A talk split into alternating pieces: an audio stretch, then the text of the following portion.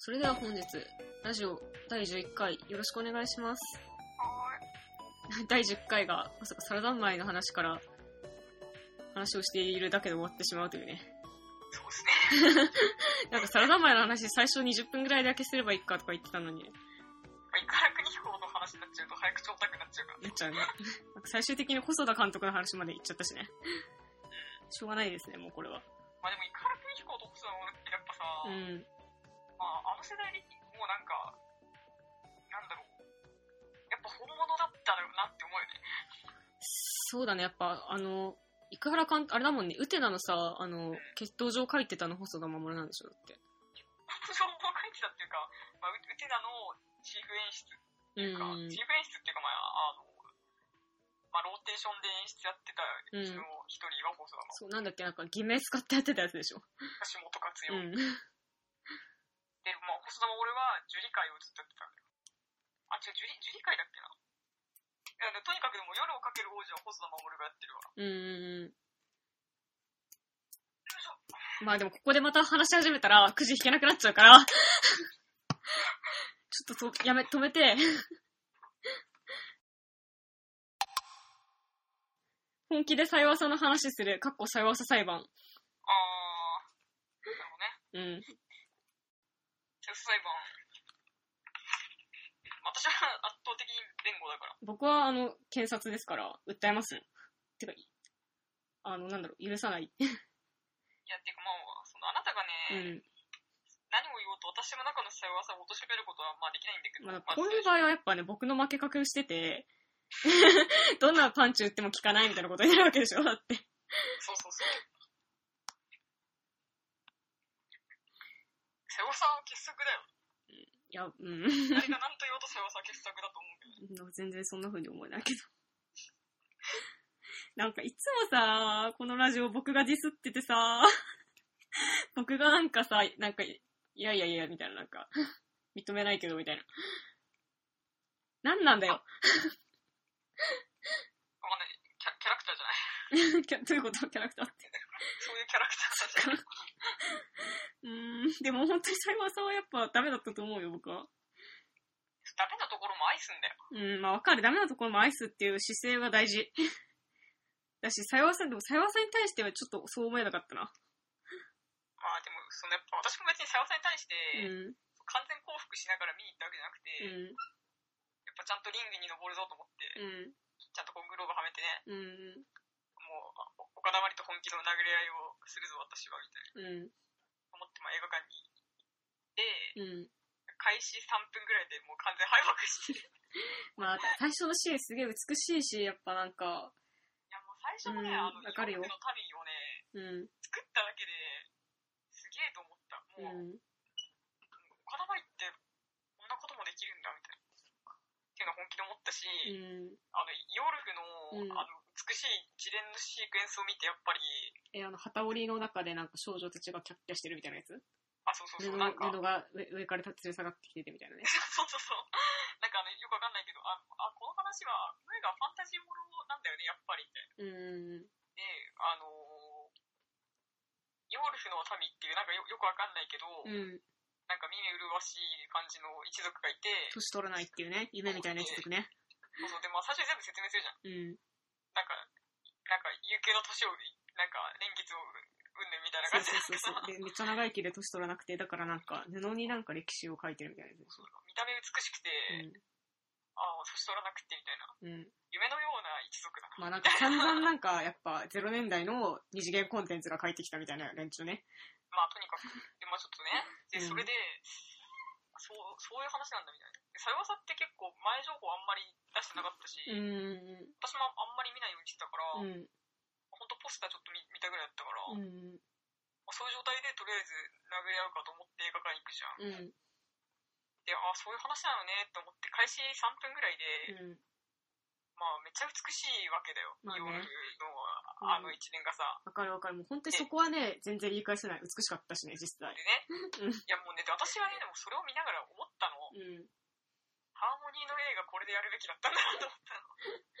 でもそれはさ、ちょっともう、さよわさんの話からずれてきちゃうから、ハーモニーの話はしない方がいいんじゃずれちゃうんだけど、うんあの、伊藤計画のあの、ハーモニー、まあ、映画化もされたあの、ハーモニーの世界観をうん。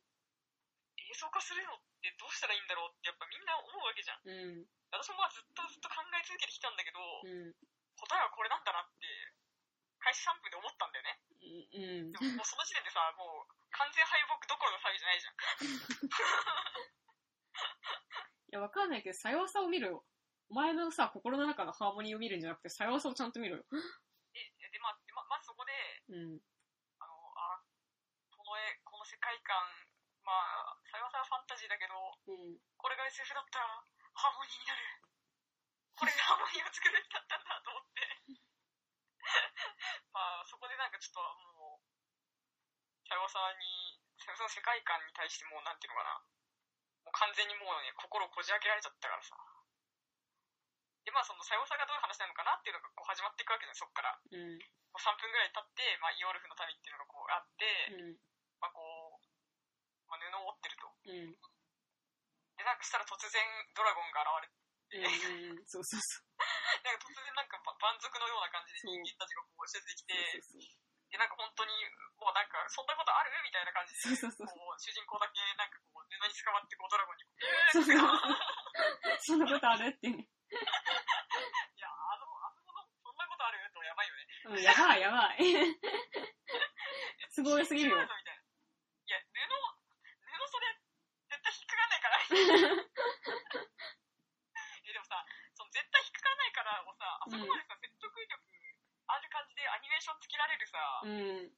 もうアニメーターの腕の素晴らしさやばいじゃん。わかる。なんかやっぱ、なんかとんでも設定とか、ツッコミどころとかを全部エモで、なんか消していくっていうか、え、だからそれがアニメの力なんだよ。そうわかる。で、なんかその力やっぱすごいなと思ったし、岡田まりさんってその力めちゃくちゃあるよね。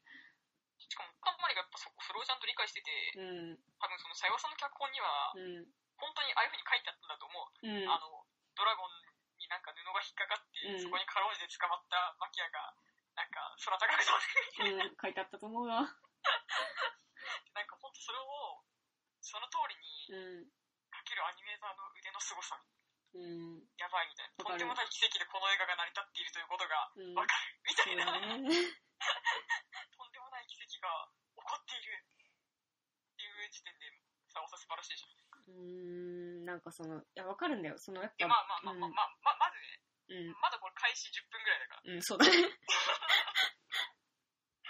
はい、いいよ、聞きましょで、さよさってどういう話なんだ？って思うわけじゃん。う。うん、で、そのやっぱポスターとかを見る限りだと、うん、まあちょっとラブストーリーなんだろうなって思うわけだよ。うん、あの、この金髪の女性と、うん。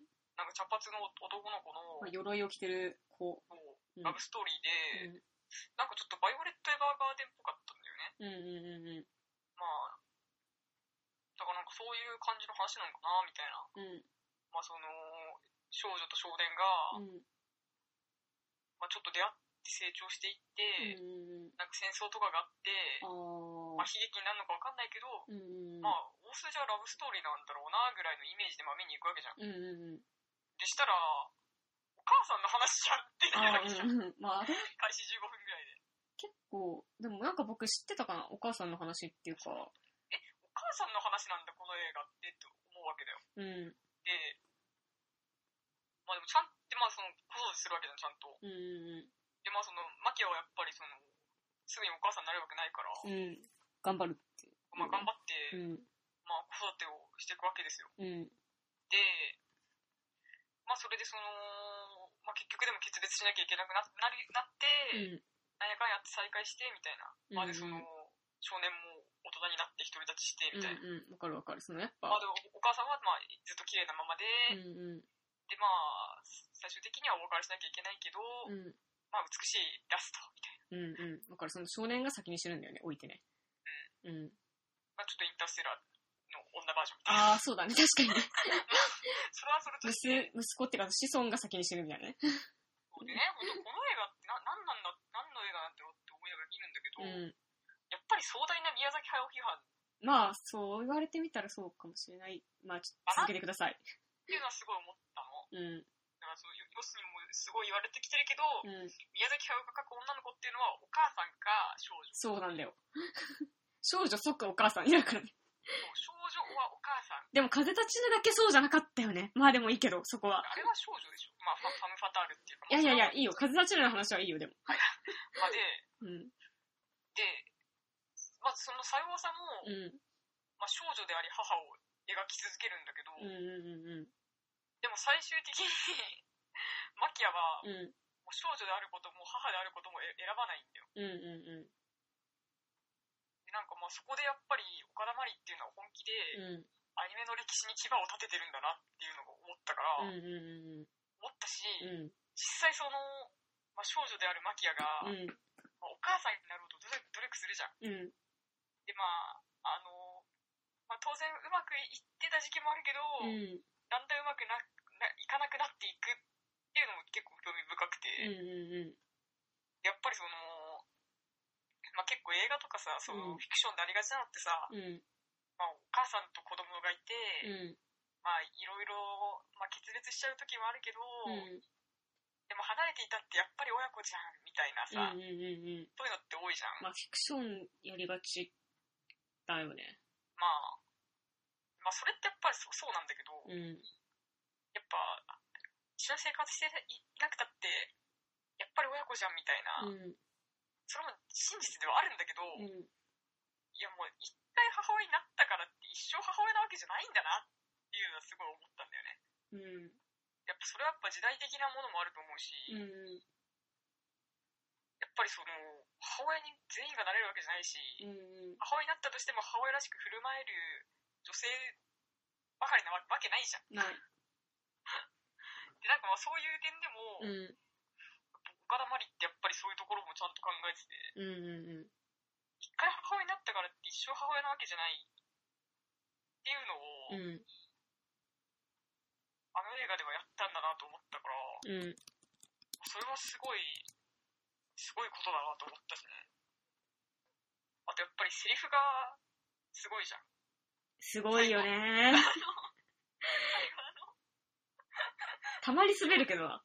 ヨルフのあの、うん。お妃様になっちゃった女の子が、うん。最後あの、牧場にこう来て、うん。なんかちょっと、すごいなんか、悟った子供がいて、うん。で、なんか、あの高台から飛んだら奇跡のようにドラゴンがこう下からさーっと来て、うんうんうん。二人でこうどっか行っちゃって、そうだね。うん。で、それを見て娘がなんて言うかっていうと、うん。お母様って綺麗な人だったのね。ああ。マジかみたいな。え、わかんない。そこそこか。あそこすごいなと思って。よくこんなん書けるな、岡え田マジ？お母様って綺麗な人だったのには多分僕も書けると思う。いや、いや、そこなんだ。あれすごいよね。いや、私のことは忘れてる。そうそうそうそう。全部忘れてみたいな。で、だから、だからさ、もうその、まあ、いろんなプロットがあるんだけど、あうんうんうんの、台湾だって。あの、まあ、マキアと、なんだっけ、なんだっけ、レイディアアレイディアがその、お母様。お母様、私のことは忘れてがレイディア。それはあれじゃん。えっと、え、レレイディアだっけ？うん、レイディアだと思うよ、あの子。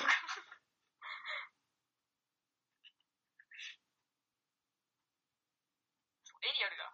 息子がエリアルだ。そうそうそうそう。で、レイマキアとレイリアと、あと、あの、ヨールフの民の、あの、イケメン。そう、男ね。なんだっけ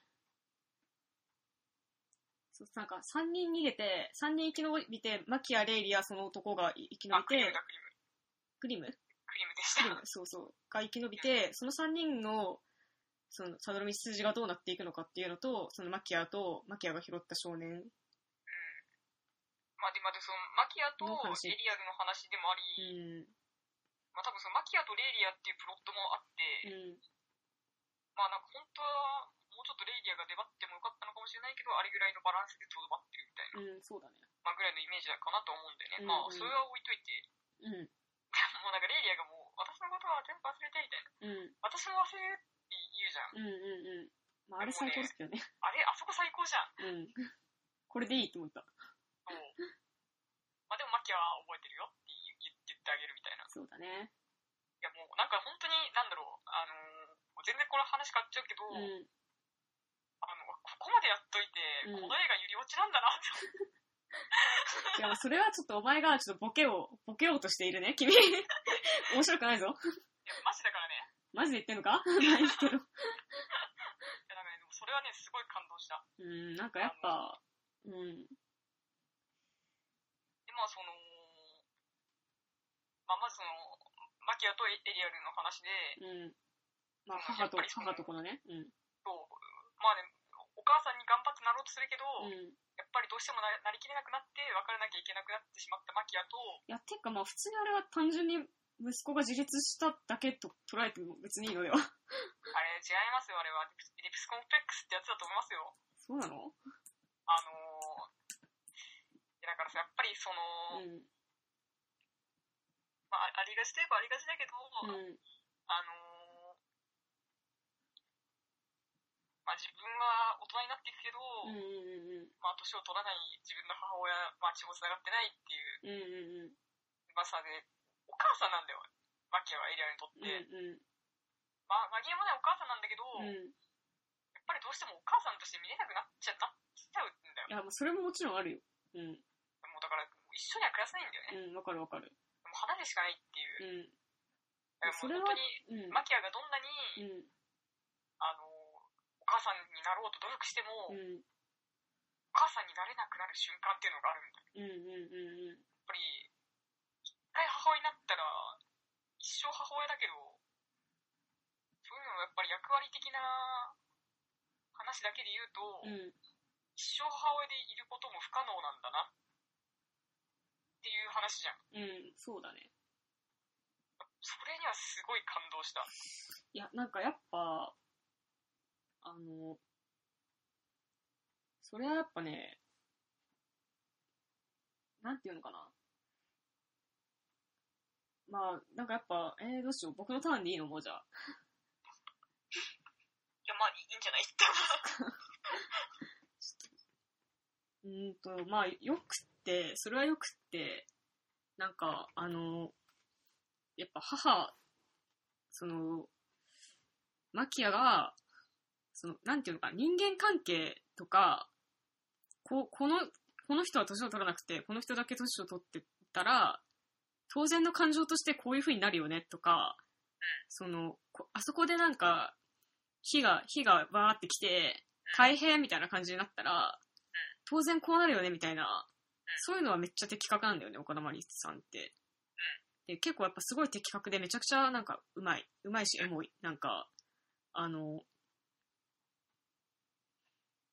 で、すごいそれが、その演出とかも超上手だから、なんか、やっぱ、私たちも、あ、よかったみたいに騙されてしまうけど、なんかやっぱ、その、騙しきれられないところもやっぱあってね。なんかそのさ、うん、やっぱ同じ細田守さんと同じなんだよ。だから、自分の想像力の限界を共演してんの。なんか、ごまかしてんの。それが下手、下手、下手なんだよ。そんなもう無理してファンタジー世界なんか描かなくたっていいのにってことでしょ？うん。だからやっぱさすがにちょっとそれは無理あるよってことが、やっぱどうしてもね、ちょっと僕は気になってしまって、やっぱそれはね、さよさを認めることができない圧倒的に違くて、圧倒的に違くて、うん、あのファンタジー世界じゃないと、イオルフの民が成立しないということを思うと、うん、やっぱりあのファンタジーの必要性があったなと思うのかな。うん、なんかね、いや、そうだったとしても、うん、なんか、僕はちょっとやっぱあんま好きにはなれないんだよね。認められないっていうかね。まあもう単純に好き嫌いの話でいいんだったらもういいんじゃない別に嫌いでそれいいんじゃないですかね。うん、なんかそのね、私なんかやっぱ、あの、めっちゃ主人公になる人たちいるじゃん。だからそのマキアであるとか、エリアエリアルであるとか、そういうのに対してなんか、それ以外の人たち、その、なんか、レイリアがさ、なんか、嫁ぐ王子みたいなはい。のとか、あのー、一瞬も現れれない王子。なんかもうどんなんだったかちょっともうあんま覚えてないんだけど、いや、あの王子、1カットもらわれあ、そうだっけ？王子は現れないんだっけ？1カットだけいたから。王王が現れるの、その王子の父親が現れるのであってって感じだっけ？うん。そう王様がずっと粘ってて、うん。王子がだが全然出てこない。そうだったかな。まあなんでもいいんだけど、私、あの、最初見た時に、うん。1カットも出なかったと思ったんだけど、うん。1カットぐらいは出てきてたね。まあわかんない。まあどっちでもいいんだけど、なんかそういうのが、本当になんか、その主人公たちに割く想像力の1ミリすらも割かれてないんだよね。そういう人たちに対してね。だからなんかその、どんなに、その主人、なんか、なんていうのか、掘り下げた人間たちを描いたとしても、そういうなんか超適当なキャラが結構重要な役割としている以上、なんかやっぱその、合計で見たときに、なんかその、プラマイの評価はやっぱ下がる。いや、でも、あの王子の区別性っていうのは、うん。逆に面白かったけどね。あいや、なんかね、なんかそのテニスの王子様とか読むと思うんだけど、あの、応援だけするモブみたいな。そう、応援だけするモブとか、龍馬にやられるだけのチャラ男とか、出てくんじゃん。で、なんかやっぱ龍馬すごいかっこいいし、やっぱ、この、これ、好み先生のみんなこれを好きになったのかみたいな、今見るとすごい思うんだけど、わかるんだけど、なんかやっぱ、あの、僕テニスの王子様にはハマらなかった。めっちゃ流行ってたけど、あそうね。なんか、不女子はみんなテニプリ好きだろみたいに思われるかもしれないけど、全然僕はテニスの王子様はハマらなくて、それはやっぱそういうなんか、龍馬に倒されるだけのチャラ男とか、その、龍馬の解説をするだけのモブとかが出てくるからなの。ああいうなんかダサいやつとかが、結構重要な役割として出張ってくると、その合計としてその作品のかっこよさっていうのは減るんだよ。わかんないけど、ショッカーは違うんですか？まあちょっと、日茶さんの話は置いといて。ショッカーと同じじゃないですか？じゃないじゃない。なんか、ショッカーは仮面をつけてるから。あの、ちょっと違うから。なんか、重要な役割はないから。けど、鋼の錬金術師ってさ、そうじゃなかったじゃん。なんか、荒川博夢がモブに対しても愛が、そうそうそうそう。愛が。で特になんか僕たちって鋼の錬金術師さ、一番最初に6巻を読んだじゃん。あ、そういえばそうでしたね。で、6巻読んで5巻読んだじゃん。で、そっからなんか1、2、3みたいな感じだったじゃん。だから、1巻とかだとやっぱコーネルとかは本当になんかそういう感じなんだ。倒エドワードに倒されるだけの、あの、嫌な教師みたいなね。でも結構その、なんか、あの事件が結構最後までさ、王を引くんだけど、鋼の中ではね。もうそれは置いといて、いそういうとこがやっぱ荒川さん好きなんだけど、なんか、でも5巻6巻って特にさ、ダサいやつ出てこないじゃん。そのなんか、6巻の無人島でさ、なんか、エドワードとかを襲ってくる人もいい人だったりとか、泉、そう、先生の店の従業員で、いい人でみたいなのとか、なんか5巻もなんか、そういうなんかダサい人出てこないしみたいな。だから鋼の錬金術師が好きなのよ。けどなんか、テニスの王子様とか、ジャンプの漫画とかってそういうダサいやつが出てくるから、ちょっとなんか、やっぱ子供時代の私の中ではやっぱ評価が低いみたいなのがあって、それと同じだと思う、際はさ。っていう感じがしちゃうんだよね。別に王子の区別性はむしろプラスポイントだと思ってるから、てかその王様なんかその主人公たちの障害となる者たちの資料の浅さみたいなのが、その主人公たちへのなんか愛っていうかその資料の1ミリでも割かれてないっていうのがなんかちょっとみたいになっちゃう。なんかでもそういうところがね、愛しい。もうなんか、もう岡田周りのフェチ完全に理解できるし、うーん。そういうところ愛しいじゃん。岡田周りの。別になんかすごいなと思っちゃ いや、その岡田周りのそういうちょっと至らないところを、もう私は愛してしまっているから、う。うん。別に、で、しかも逆に面白いと思うしね、あの、薄っぺらさが。うーん。でもなんかそういうのをね、なんかエモでごまかしてる、そのごまかしのうまさがうまいのがまたムカつくんだよね。っていうことだと思う。ムカついてるだけかもね。嫉妬かもしれないと思う。素直に評価したらいいと思うけど。いやー、あとさ、ガンダムの話をしたい。鉄血のオルフェンズ。あ、そうね、ガンダム。岡田まりさんと永井隆節さんのね、タッグであった。でも君は見てないからあんまネタバレとかしてほしくないんでしょ。まあしてほしくないね、見るよってやるし。でも僕は鉄血のオルフェンズが大好きなんだよ。うん、知ってる。やっぱ大好きってやっぱ良かったと思ってるんだけど、良かったと思ってて、でも鉄血のオルフェンズはそうじゃないから。なんか、やっぱガンダムって毎回さ、正義対正義をやるからさ、まあ、ちゃんとなんかちゃんとなんか両サイドのなんか、あ、両方ともどうしようみたいな、みたいなの結構あったけど、まあいろいろね、突っ込みどころはあるんだけどね。まあガンダムの話はじゃあしないわ。もう28分も話しちゃったし、次の日行こ あ、でもだからね、その、さよわさん結局、う。うん。とかあの宮崎駿が作ったアニメキャラクターの、うん。まあ、少まあ、女ヒロインのね、ヒロインの、の、うん。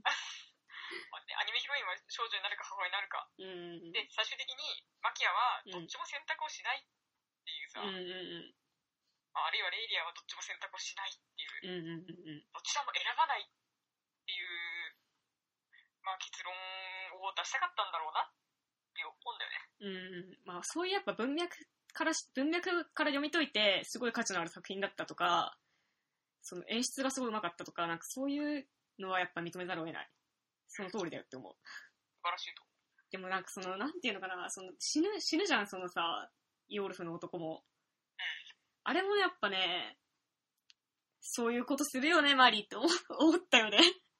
まあ、岡田まりはイケメン殺しがちだから。そう、イケメンっていうか、なんか父親にならない感じの男はみんな死ぬんだよ。岡田まり。なんかね、そういう感じだよねって思ったかな。まあ、いっか、次のくじ行こ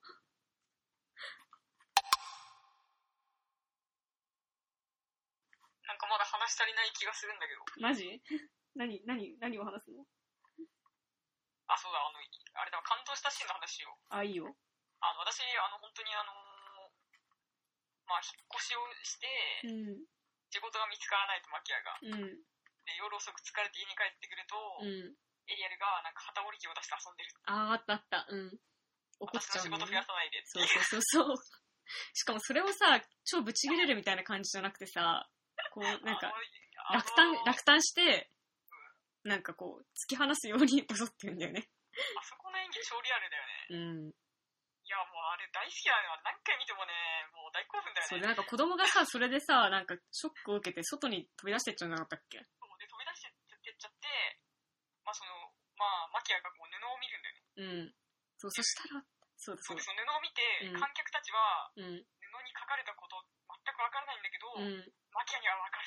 ああ、そうだそうだった。で、うん追。いかけてくって、うん。あの、服だけ置いてあるっていう。なんかエリアルの、うん。なんかズボンと靴みたいなのがちょっとなんか、こう、そうだったっけ？路地の隙間から見えて、うん。パッて行くと、うん。なんかズボンと服だけあるんだよね。え、そうだったっけ？で、うんわーとか後ろからエリアルが行って、うん振り返るとエリアルがなんかこう、そんちょっとなんったっけ不安定な鉄みたいなところに立ってて、うんうんうんうん。あれなんで怪我だと思ったーって言うんだよ。そうだったっけ？でもね、あの涙が止まんないもんいや、でも、泣けるよね。わかる。泣いたもん、普通に。シーンを生み出した、本当にすごいよね。そう、だからやっあぱのシーン、ってさ、うん本当に、何の脈絡もないんだよね。長かっもうなんか、たかな。うん。本当に、あの、だから、脈絡か、脈絡っていうかもう、あのさ、あそこでさ、エリアルがなんか特別な布を織ってるっていう、マキアにとっての、うんまあ、後の人生において、うん。もうすごい宝物になるあの、旗っそう、なんかずっと飾って、あの布をさ、なんか、うん、引っ越した先でずっと飾ってみたいな感じだったもんね。まあ、とにかくそういう、まあそういうね、うん。ところかもしれないんだけど、うん。もうあの、俺のだけがだと思っただろうっていうう、んうん。もうあそこの 素晴らしさ。で、なんかその後さ、そんなとこに立ってたら危ないからみたいなさ、やりとりもあるじゃん。で、なんかで、エリアルが、なんか、もうなんか、母さん俺が守るよとか言うんだよ。そうそうそう、泣け、泣いちゃうよね。で、お腹パーンってやる。私母さんだもん。あ、あったあった、あったあった。で、なんかさ、エリアルがさ、なんかすごいもう、手すりから落ちそうにななるけど、そうそうそう。なんとかこう自力でこらえるみたいな。あ、そうだったかもな。うん。え、もうベタベタなんだけど、うん。とにかく素晴らしい。やっぱ泣いちゃうんだよね。そういうのやられるとね。ずるいよね。あれ、本当に素晴らしいよね。うん。さ、なんかさ、その、まあ、夜の国ってなんかこう、まあ、こう布に、まあ、なんかの人間には多分わかんない方法でこう、布になんかこう、記録をつけてるんだけど、うん。でも、ああいう一族って本当にいいるんだよね。いるいる。なんか、縄の結び目とかでなんか文字、文字の代わりに縄の結び目をつく使うみたいな。そうで、なんかね、その、うんまあい、いろんな、多分、まあ、部族とかはいると思うんだけど、うん。なんかね、その、なんかもう島一個丸々、うん。色盲の人しか住んでない島とかあるんだよ。ああ、うんうんうん。まあ、今もあるかわかんないけど、うんまあ、昔はあったりしたらしくて、うんうんでなんかね、そこに住んでる人たちって、うん。まあ、その、まあ、旗織りをしてるんだけど、うん。うん。その、まあ、普通の健常者が見るとただの布なんだけど、もうんうん。うそこ色盲の人が見ると、うん。すごいカラフルで、え、そうなんだ。しかもなんかそこにやっぱり記憶すらもなんか織り込んでいるみたいな。え、すごいねそういう人。たちってね、本当にいるらしいんだよね。うんうんうん。なんか、なんかちょうど2年前ぐらいにそういう本を読んだばかりだったから、うん。あ、そう、岡田まりすげえみたいな。岡田まりは、そういう本も読んでたに違いない。岡田まりすげえみたいな。そういう、まあ、純粋な感動があった。なんかシンプルなシンパシーというか、うん。感動というか、ああ、まあいいや。ななるほど。まあ、いいよ。さやわさんの話もいいかなな。うん。いや、本当にあのシーン傑作だよね。私なんてか、か、本当にあの観客が何何人気づくかわかんないよね。あの、布をハッと見てこう、え、わかるでしょ追いかけるわけやでしいや、わかるわかる。いや、あそあのシーンめっちゃすげえさ、すするなき聞こえたよ、劇場中から。池袋の劇場から。すげえ聞こえたよ、なんか。みんな号泣してたよ。いや、本当そこを何回見てもね、泣いちゃうよね。うん。マジでうまいんだよな素晴らしいよ。うん。やっぱりもう岡田マリーの姿勢も、やっぱポスト宮崎駿をなんかクソくらいだぜっていうさ、もう最初からやっぱそういうスタンスなのがいいよね。でもそれはやっぱ絶対狙っ狙ったと思うな、そこは。まあ狙ってるよね。うんあえて、もうやっぱりもう、どちらも選択しない。少女にも母親にもなりません。うん。で、空飛んでっちゃうみたいな。最高だよね。うん。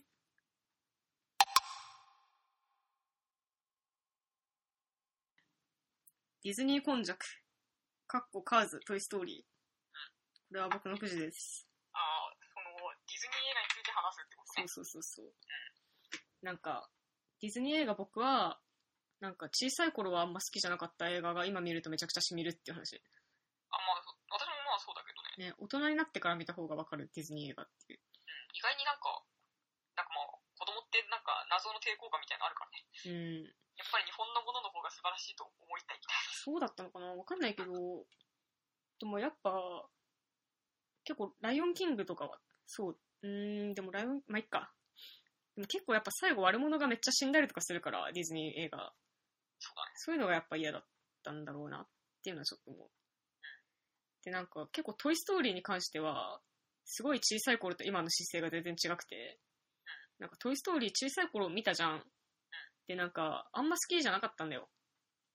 で、それってなんかバズがアホだからなの。今、今にして思うと、今見て思うとね。いやでも、バズ、バズ、バズか。そう、なんかバズ・ライトイヤーさ、まあ、なんかアホだ。そう、説明をすると、なんか、その、ウッディがみんなのリーダーみたいな感じで頑張ってて、でそこに新入りでやってきたバズが、アホでめちゃくちゃにするっていう。いや、まあ、に人気者だけど、そう、全てをめちゃくちゃにしていくっていう。で自分がおもちゃだということを分かってないんだよ。あ、分かってないな、あいつはそう。で、自分はなんかすごいヒーローなんだと思ってて、で、なんか、そいつがなんか足を引っ張るから物事がうまくいかないみたいなのを何度もやるんだよ。そのバズが自分をなんか、自分のことを分かってなくてアホであるがために、ウッディが迷惑を被るっていうのを何度もやるから、めちゃくちゃストレスなんだよね、それが。まあ、そうだね。やっぱそれがやっぱあんま好きになれなくて、やっぱそれよりはやっぱなんかナルトとか読んでる方がいいみたいになるじゃん、なるわけよ。で、やっぱそう思うからやっぱ、その、ピクサーディズニー作品っていうのはあんま好きになれなくて、やっぱ結構ディズニーの作品って全部そうで、なんかその主人公と足を引っ張るやつみたいな、なんかそういうのがいて、そのコンビがやっていくみたいなのが結構多いじゃん。で、なんかそれがなんかやっぱ小さい頃嫌だったんだなみたいな。けど今見ると、それがめちゃくちゃいいんだよね。いや、まあ、私も好きだよ、普通に。うん。なんかそのトイストーリーに関しては、なんか本当になんか、なんていうのかな、マジで、なんか、今見るとめちゃくちゃ大好きだから、トイストーリー。すげえ最高って思うし。で、なんかやっぱその子供がさ、アホじゃん。ディズニーに出てくる子供って。で、なんかその、トイストーリーもさ、なんか、隣のお家の子、こさ、行かれてるみたいな。あの、歯科矯正してる子そうそうそうそう。怖え、みたいな。みんなのトラウマだよね。うん。で、なんかその子供がアホに書かれるのとかもすげえ嫌だったの。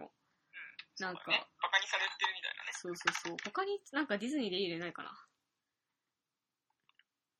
ァインディングにも、あー、まあ、に、ニモってニモアホだったっけ？にもっていうかなんかその、おお父さんとうん。まあド、リーはさ、ちゃんとした人じゃないんだよね。でもなんか一番、でもごめん、なんかディズニーからそれるけど、一番わかりやすいのはやっぱクレヨンしんちゃんと忍たま乱太郎なんだけど、うん子供がアホじゃん。乱太郎はそんでもなくないいや、乱太郎はアホだよ。まあちょっと、手に負えない子みたいなのたくさん出てくる。そうそうそう。なんかみんなね、なんかアホなんだよね、子供が。そう、なんか絶対聞き間違えるし、なんか絶対なんか忍術とか上手に使えないの。で、そういうのがやっぱ子供の目線から見るとすごい嫌で、バカにされてるみたいに見えるからね。だからやっぱそういうのなんかすげえ嫌だったんだけど、今見るとやっぱすげえ良くて、なんかそれってやっぱさ、親の目線なんだよね。そうなのかなそう、だからなんかトイストーリーって、なんか親の目線から作られた映画なんだよ。わかんない。じゃあ子供に見せるのにちょうどいい映画みたいな。うん、っていうか、子供に見せるのにちょうどいいか、そこで、なんか、どっちかっていうと、そのピクサーの、ピクサーで働いてる父親たちの実感が描かれてる映画なんだよ、トイストーリーは。そっか。うん、なんか、あんぐらい大変なんだよ、子育てってっていうことなんだよ。だから。子供はバカなんだよ。親、大人から話見たら。が通じなくて困る。そうそうそうそうそう。だから、その、忍たま乱太郎の乱太郎たちがすげえバカなのは、子供のから見ると、はって思うけど、大人から見ると実感がすごいっていう。子供このぐらいバカだよねって思うんだよね。子供とのぐらいバカじゃん。なんていうのかな。だからそれ、そういう目線が追加されたから、今見ると、なんかディズニーの映画とか、忍たま乱太郎とかすごい面白く見れるんだけど、当時はそういうのが嫌だったなっていう。なるほどね。うん。だからなんか、ピクサーの映画って、なんか、今見ると全部そうなの。なんか、トイストーリーも、あれはさ、なんか、えっと、ウッディの、なんだっけ？持ち主、アンディだっけ？アンディが気がする。だから、あれは、なんかその、父親なんだよ、ウッディは。あの子の。はいはいはい。で、あの子の幸せをすごい願ってる。なんかそのためにめっちゃ頑張るみたいなね。話だし、なんかあの、ファインディングにももろにそうじゃん。私なんか、あの、インサイドヘッドとかもさ、やっぱこの子のためにみたいな。あれはなんか全部親心なんだよ。なるほどね。で、その親心を描いた映画だから、ディズニーの映画っていうのは。だからやっぱ大人になってから見た方が、それはしみるよな、みたいな感じ子供。向けじゃなかったそう、子供向けじゃない。実はあれは親向けですっていうのが、今見るとわかるっていう話。なるほうん。そういう感じがするっていう話をしたかった。なるほど。うん、なんかそう思わなかった小さい頃さ、なんか、トイストーリーとか見ててさ、ストレス、ストレスやべえな、みたいな。なんか、なんで何もかもこんなうまくいかないんだよ、みたいな。ハイスクールミュージカルの時にさ、なんかこれは、あの、なんか、これは高校生の日常っていうか高校生のドタバタを書きながら、若者の葛藤を書いた話みたいな、なんか、あの、20代ぐらいの人の葛藤を書いた話なんだよみたいなことを話したじゃん。そういうのが全部あるよね、ディズニーのアニメって。さっき言ったそのトイストーリーは、その、なんていうか、おもちゃのウッディとバズが、いなんか家に帰れなくなって大変って話だけど、なんかこれはなんか父親の心を書いた作品だよな、みたいなのがわかるし、その2とか特にそうで、トイストーリー2。そう、トイストーリー2ってさ、なんかウッディが、あの、悪い、悪いおもちゃ屋にさらわれて、中古のおもちゃ屋に。で、なんか自分はそのプレミア品だから、日本の博物館に高く売れるんだけど、帰るべきか、あの、子供のところに帰るべきか、博物館でプレミアがつついて売られるべきかみたいな葛藤するみたいな話だったじゃん。すげえありそうじゃん、なんか。そういうのとかが、なんか、わかるじゃん、今見ると。でも子供の頃見るとわかんないじゃん。わかんないね。だからやっぱなんでウッディこのこの問題で悩むの？みたいな。当然、アンディのところに帰るんじゃないの？みたいな、なんか、思っちゃうんだよね。うん。まあ子供はわかんない。確かに。けど今ならわかるじゃん。そういうのがわかるから、ディズニーってこう大人のためのアニメをずっと作ってると思う。とか、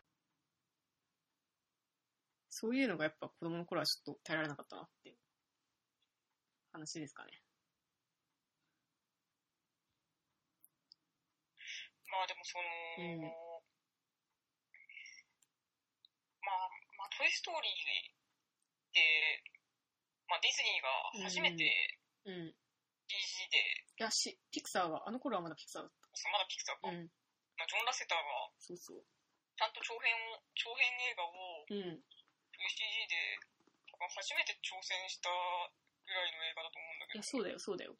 まあそうだよね、初めてやっぱ挑戦したのがトイストーリーなんだけど、てか、なんかその前に確かトイっていう短あ、編うん、あのトイストーリーの DVD に入ってる短編がまず作ってあって、確かそっからトイストーリーだと思う、多分。まあ多分その短編、私も見たことあるけど、うん。まあ、その短編をまず作って、まあ、それを下敷きにして、おもちゃの映画を作ろう。うん。CG で長編、トイストーリーみたいな。うんうんまあ、とにかくそれトイストーリーが生まれてるわけだけど、うん。うん。まあ、まず、なぜトイストーリーの子供はうんうん。あそこまで融通が効かないのかうん。というのは、まあもちろんその大人から見たらうん。子供ってそういう生き物っていうのもあると思うんだけれうん。ども、うん。やっぱり CG 表現の限界っていうのがあったとは思うんだよね。うん。まあ、だからやっぱ一番最初のトイストーリーとか見ると、子供やっぱすげえカクカクしてんだよね。そう。うん。で、まあ、その CG っていうコンピューターを使って、うん。まあ、絵を描く。うんうん。感情表現、難しいわけじゃん。CG ああ、うんうんいや、やっぱりその、本当の人間を描こうとすると、うん。不気味になってしまう。うんうんうん。やっぱり表情とか、そういうものの表現に対して限界、制約っていうのがさ、うんうん。やっぱりすごく強かったはずじゃない、1995年っていうのは。うんうんまあ、それでもジョン・ラセターは、うん。うん。CG で映画を作りたい。うん。長編。うん。っていうのを考えたときに、うん。おもちゃを主人公にしたらいいんだっていうアイデアがまずあったと思うの。あったと思う。てか、あれはね、まあいいや、続で、けていいさらに、うんなんでまあ子供も出てくるんだけど、うん。あの子供の映らなさというか、怖さというか、うんうん。まあ、あの切り取られ方っていうのは、うん。やっぱりそこに表現上の制約もあってああなってるとは思うよ。やっぱそこはやっぱもう企画の段階から狙ってると思う。子供あんまり出さないようにしようみたいな。うん。だからおもちゃの世界にすれば、その、人間は多少不気味だったとしてもバレないっていうか、気にならなくて済むからまあ、みたいな乗。り切れるっていうかね。そうそう、そういうやっぱ計算はめちゃくちゃあったと思うな。ってしないう、まあ、ジョン・ラセターのうん。天才的な、いや、なんかね、実はね、あれ多分ね、女装があるんだよね。え何かそのキント以外で、その、そう、なんかね。ラ、セターが作った、いや、ラセターじゃないんだけど、やっぱディズニーが、すごい昔に、ディズニーかフライシャーかわかんないんだけど、なんかアニメーション黎明期みたいな時に、なんかあの、人間ってやっぱアニメで描くのが難しくて、その、ロトスコープをやるとさ、不気味になっちゃうじゃん。で、やっぱその、当時、やっぱ人間の動きをロトスコープでやると不気味になるなるから、その、なんていうのかな、虫の世界？なんかタイトル忘れちゃったんだけど、え、バッタくんじゃないですそう、バッタくんかな？バッタくんか街へ行く街。に行くって。そう。で、そのバッタくん街へ行くでは、その人間だけロトスコープで不気味みたいな。でもバッタの世界はなんかアニメーションの動きみたいな。で、それでなんかバランス取ってるみたいな作品があって、あれをトイストーリーはパクってるよね、多分。だからそういう小さい世界を描いて人間はモブにするみたいな。まあ、そうするとトイストーリーの、次に作ったのがバグズライブ。バグズライブな感じ。だからやっぱ絶対あれをパクってると思うっていうか、なんかそういう話を聞いてる大学で、なんか。まあ、バッタくんも面白いけどね。うん。そうで、バッタくんはその人間の動きを、人間を巨人、巨大にして、なんか、アニメの世界です。なんていうの？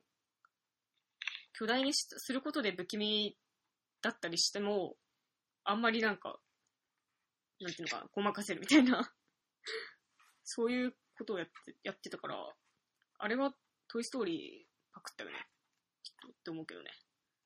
まあ、やっぱり人間を描くっていうのは、まあ、昔からうん。人間を自然に描くっていうのは、まあ、永遠の挑戦なんだろうな、きっと。うん。不気味の体質のがあるからね。結果。もう多分、あと1個ぐらいくじ引いたらちょうどいいぐらいじゃないうん、そう思う。デート、恋とはどんなものかしらについて、大人の願い、子供の願い。マジか。まあ、まあ、それは私が喋るということでね。ですかね本。当デート見てるときは、この世にこんなに面白いものがあったんだぐらいの衝撃を受け。受けた。毎週超面白かった。本当面白かったもんね。うん。本当に面白い。なんか、何もかもが面白かったね。橋が転がるだけでも面白い空間だったね、本当なんか、まあ、本当にデートの脚本は毎回毎回、意外、意外っていうか、もう時間を巧みに使ってるから、そう、あの、いいつもさ、その過去と、あの、今を行き来するんだよね。そう一番最初に超うまいよね、あれ。クライマックスの直前ぐらいをそう。描いて、どうしてこういういきさつになったのかそうそうそうそうそうっていうのをやるっていう超うまいよね。すごすぎる。うん。どれだけあ頭が良かったらあんな脚本本当だよね。もうやばいよね、あれマジで。天才の修行。なんかそのデートデート、が、ていうのはどうたまにこのラジオで話題出るけど、そうだね。そうなんか、あの、絶対恋愛できない女と絶対恋愛できない男が頑張って恋愛するって話だよ。アンさんが、なんか29歳で、30歳の誕生日までに結婚がしたいって言って、なんか結婚登録上案内状に登録したりして出会った男性が、なんか35歳のニート、おもり、そう、引きこもりニート高等郵便おも。りじゃないっていうそう。で、アンさんはすごい変わった人で、あの、すごいなんか、都庁だっけ？都庁に勤めてる、なんか、数字をめちゃくちゃ扱扱ってるデータを、めっちゃ扱ってる理系の女性で、まあ、理系上というやつですか？そうそうそう、すごいなんか、母親が天才的な数学者で、それを目指して、なんか自分も数学を頑張って、結局そのて都庁にし就職して、みたいな。まあ、本当は数学者になりたかったんだけど、うんお母さんほど天才じゃないということに気づいてしまって夢を諦めて、まあ、公務員、国家公務員試験を半年でパスし、そう。うん。今は都庁かなんかだったりです。そう。で、なんかすごい融通が利かない性格で、メガネで、なんか変な敬語を喋るんだよね。まあ、変な喋り方の美少女です。そう。で、なんか、その35歳の人が好きになったのは、なんかプロフィールの数字が良かったからっていう。全部素数、あの、そうそう、全部そうそう。っ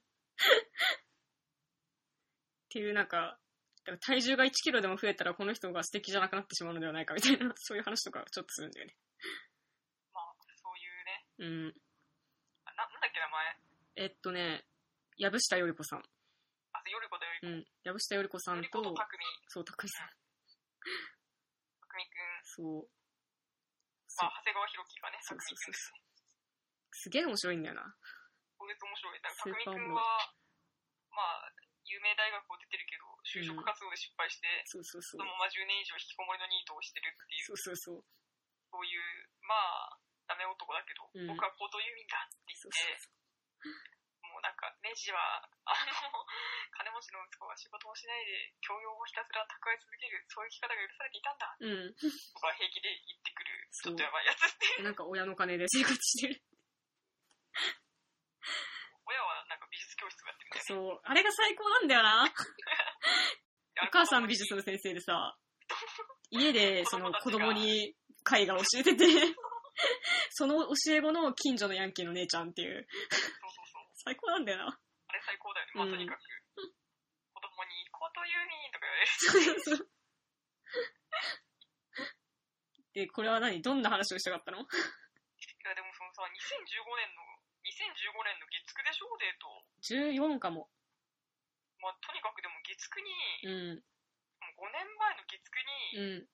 こんなドラマが流行ってたなんてと思って、うんうんすげえ驚いたの。うん。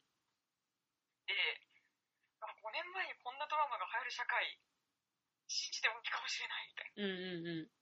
と思って、うん。ちょっと Google で感想とかを、うん話題とかをね、うん。まあかなり掘らないと出てこないものなんだけど、そうだね、もう5年前だからね。まあで、とにかくその、まあ、ちょっと話題をちょっとさ、うん検索してみたらさ、うん。多分当時の記事だと思うんだけど、うん。まあ、デート、恋とはどんなものかしらの、うん。今流行ってるよみたいなニュースが出てきて、うん。なんかそこの見出しに、うん。変態カップルに世間が夢中って書いてあって、変態カップル。やっ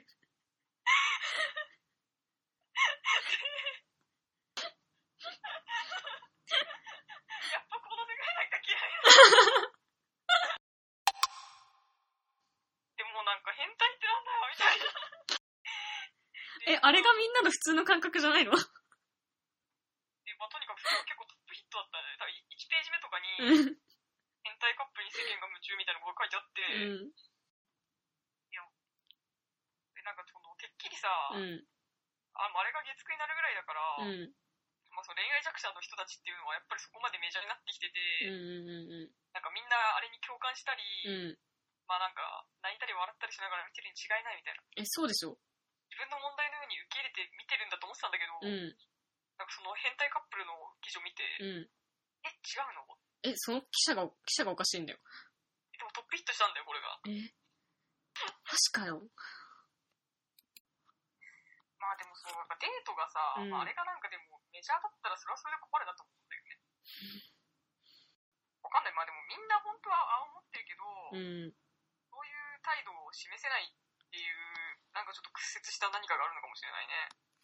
まあ2015年ぐらいの日本っていうのはわかんない。でも僕さ、デートは後追いで見て、2015年当時見てなかったけど、僕の美大の友達みんな見てたよ。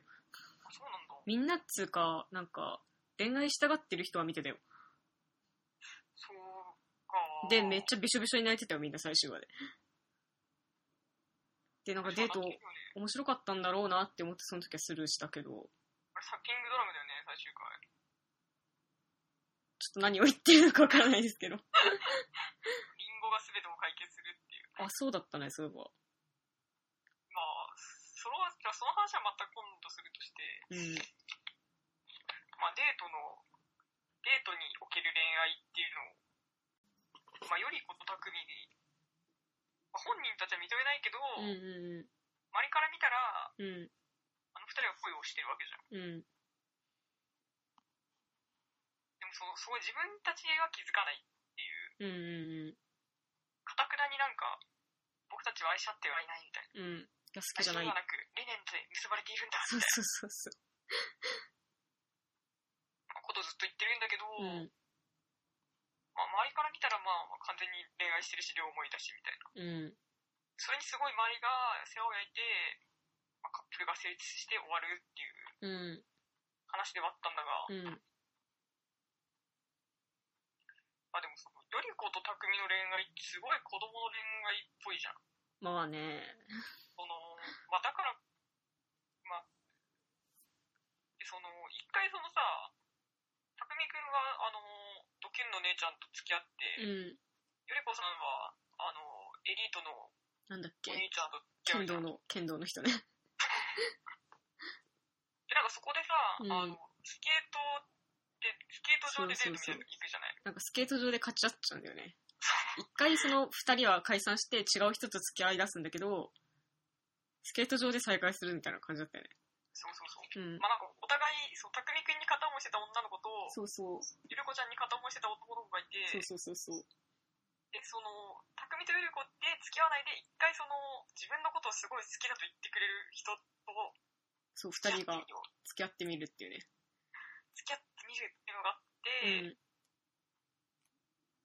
で、まあその、まあ、とにかくその、その時にスケート場で、まあ、デートが勝ち合ってしまうというエピソードがあるじゃん。あったあった。くそ面白かった。でなんかあの、で、その、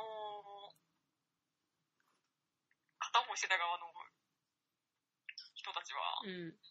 なんか示し合わせてきたんじゃないかみたいな。あー、うん。よりことたくみがなんか、本当は二人で会いたいから、うん。スケート場をデートの場所に選んだんでしょみたいな。あ、そうだったかな。怒ると、うん。まあ、怒ると、うんそんなことないみたいな、うん。あのーこと言って、うん。たくみくんはなんか、その、なんだろう、ドキュンの彼女のことはよくわかんないけど、みたいな。そうなんだよね。その、結構、二人とも、なんかその、二人、よりこと匠はうまくいかないけど、よりこと、二人解散して新しい自分、違うカップルと付き合ってみると恋愛がうまくいってるんだよね。恋愛がうまくいくそう。し、なんかなんか毎日充実するっていうね。そう、なんか、うんたくみくんがなんか、なんだろう。なんか、まさか、 EXILE を聴く日が来るなんて、そうそうそう。あれ最高なんだよな。 ATSUSHI のビブラートが、みたいそうそうそうそう。そのヤンキーが、ヤンキーだから新しい彼女が、EXILE をね、カラオケで歌うようになるんだよね、高見さんがな。。なんかね、たくみくんが、あのー、頭でっかちなたくみくんが、うん。頑張って、ドキュンの彼女に合わせようと、 EXILE の歌を練習する、うんするとかあるわけじゃん。あるある。大人の恋愛って多分そっちだと思うんだよね、私は。そうだね。いやー、本当に。まあでもその、より子と匠の恋愛がやっぱ子供の恋愛だなって思うのはなんか、もう当然のことで、うん。なぜならあの二人は子供の頃に一目惚れをし合っていたっていう。ああ。で、まあで、最終的に、本当になんかもう、より子が、あの、イケメンと結婚するみたいな感じにななった瞬間に、うん。まあでもなんか、もうより子と匠があまりにも愛し合いすぎて、うん。なんか、周りのことをめちゃくちゃにするから、うん。なんかもう周りが呆れ果てて、うん。お前らが付き合えばいいんだとか言って、そうそうそうそうりみ。たいな。そんな、結構さ、投げたような、あのエンドはさ、だから、もうあのぶん投げエンドを、うん。なんかあの二人でリンゴを食べるっていうさ、うん。ちょっと象徴的な演出によって解決させてるだけじゃん、あれ。そうなんだよ。僕結構デートすごい、最終は1個前まではめちゃくちゃ良かったんだけど、最終はちょっと階段2段飛ばした感じみたいなのあって、ちょっとずり落ちたなみたいなね。いや、でもだからその、うんやっぱまあもうでも、まあもう恋愛っていうのはそういうもんなんだな。オッケーオッケー。デート終わりみたいな。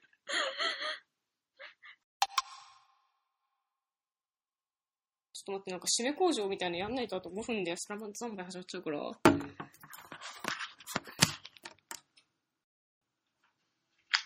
まあまとまんないけど、もうデートの話はここまでってことにするしかないんじゃないそうだね。てかさ、いっそさ、なんかサラダ前このままさ、繋いだまま見ない実況で。まあそれはありだな。うん。え、これ、うるさかったりする？このテレビの音が。いや、別にそんなことない。じゃあこのまま言おうよ。で、なんかサラダ前見終わった後に、サラダ前こうだったねって話をしながら、締め工場しようよ。あ、それがいいかも。うん。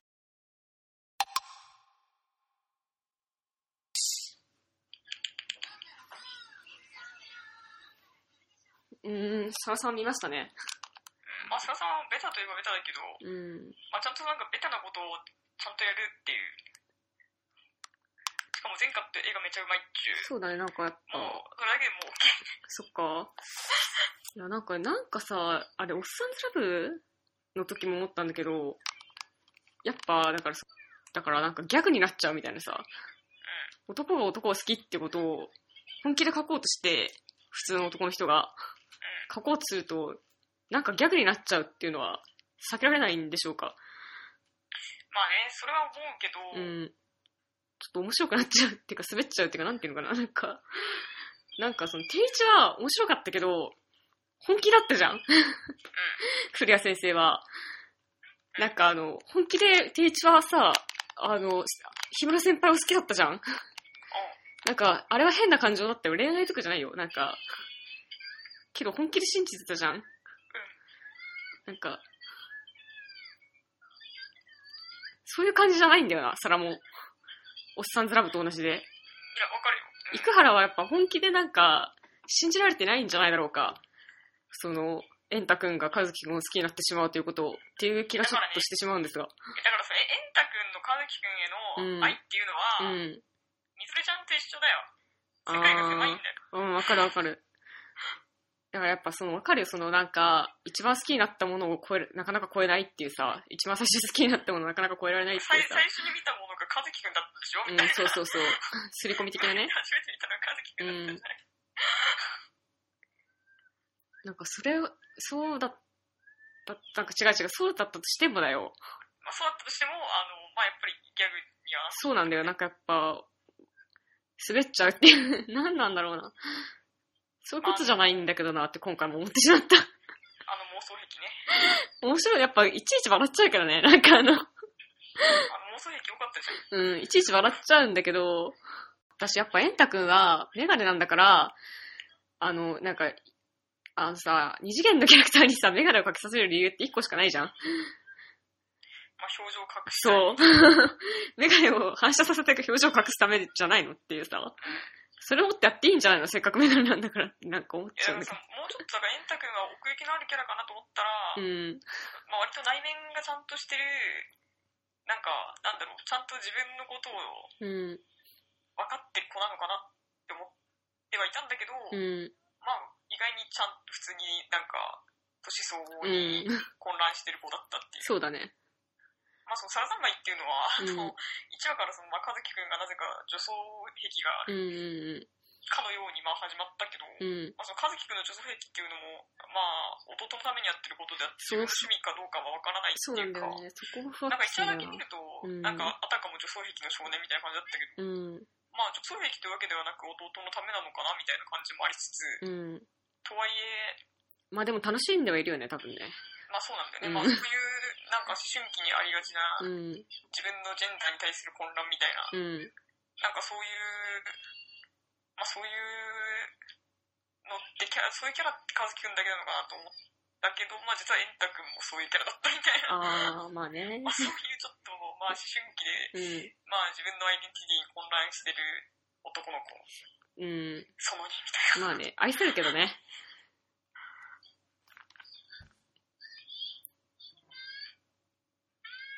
まあいや、いいと思うけどな。うん、まあ愛せるけど。わかんない。これからどうなるかわかんないし、まだ。うん。まあ、くじくん。まあ、くじくん、まあお兄ちゃんなんだろうけど、ブラコン的なことを話をされるんだろうなっていうのも分かってるじゃん。まあ、わかんない。くじくんもブラコンなのかなそうでしょ。やっぱお、お兄貴のためなら何でもするだけ弟でしょ、あれは。まあそう、そうなんだけど。うん。わかんない。まあ、まあ、まあ、ブラコン、ただのブラコンなのかな、くじくんは。わかんないけど。だからそれを見せられたとしても僕はそやっぱそうだよねって言っちゃうよ。井原さん大丈夫って思ってるんですけど。まあ別になんか予想が的中することってダ作であることとイコールではないからな。うん、イコールではない。うん。うん。私なんかまあ、別に愛すけど、想像をやっぱ超えてほしいなって毎回思っちゃうな。だって今んとこなんかやっぱそんな、嘘を超えないん し、なんか、やっぱあとバンクシーンにちょっと縛られてるんじゃないかな。なんかバンクシーンやるとさ、ドラマかける量減るじゃん。あ、そうね。それがちょっと心配、なんか。あ、でもその川添屋の、うん、なんかあの、シルエット素材を、うん。なんかかなりいじって出してきたから、あー、そこはちょっとなんか嬉しかったかな。前回と違った？私やっぱあの、かわいそう、カワウソ屋町みたいなところがやっぱりちょっとあって、うん。カワウソ屋今週も聞けるんだろうか、ドキドキみたいなうん感じで、うんまあ見てたら、まあちょっと A パートで、結構早い段階でカワウソ屋来てくれて、うん。あ、やったーカワウソ屋嬉しいと思って見たら、うん。うん。まあちょっと先週と素材の使い方が変わってたんで、ほんと、よく気づくな、さすが。うん。まあ100回見たからね。まあ、なんで、ああ、カワウソ屋やっぱり戦略的シルエットだったんだ、みたいな。まあ、ちゃんとやっぱバンクシーンも、なんだろう、飽きさせない工夫みたいな、うん、うん、うん。まあそういう些細なことだけど、あ、本当だ、違うねちゃんとや。ってくるサラダンマイ、うん。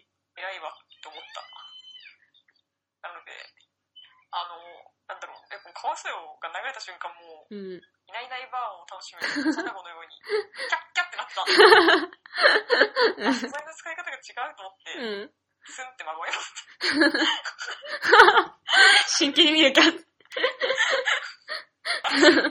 わかんないけど、僕はね、でもずっと、やっぱ注目すべきはレオマブだろうっていうのは、レオマブの方だろうっていうのはやっぱ思ってて、あのやっぱ中学生3人、矢面に立って、キャッキャやらせといて、いかはらの本気っていうか、本当の生原のこだわりが見えるのはレオマブの方なのではっていうのは、始まる前からずっと睨んで見てる。まあ、わかんない、その、うん。まあ、ま、まだ、まだだって、丁寧、なんか親切設計じゃん。うん。あの、サラダンマイ。親切設計だね。なんか、親切設計だなーって思いながらまだ見てるから、ううん。ん。まだあんま始まってない感じするよね。まあ3話でも、3話でも始始まらなかったか、みたいなね。まだエヴァンゲリオンでいうところの、やヤシマ作戦にも至ってないぐらいそうだね。ね。うん。よくわかんない。あ、ちょっと4話以降楽しみにし。そうだね。まあ、いつかこのシーンはやらなくななるだろうな。だってあまりにもドラマを圧迫するもん。なんか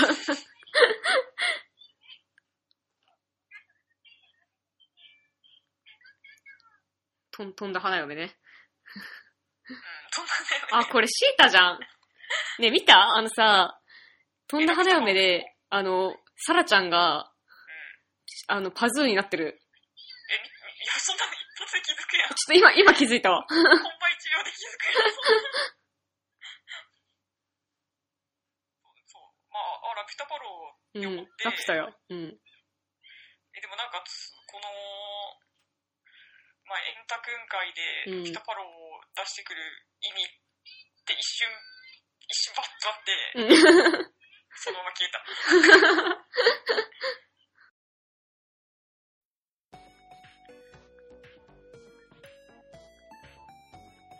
まあ、くじくん次第かな。うん。まあ、くじ君会にも期待したいです。うん、来週くじくん会来るかなもう一話くらいエンタくん会来るかなもしかして。一応やっぱカズキが1、2だったからさ、3、4で来んのかなあ、まあ、ありない話はない。うん。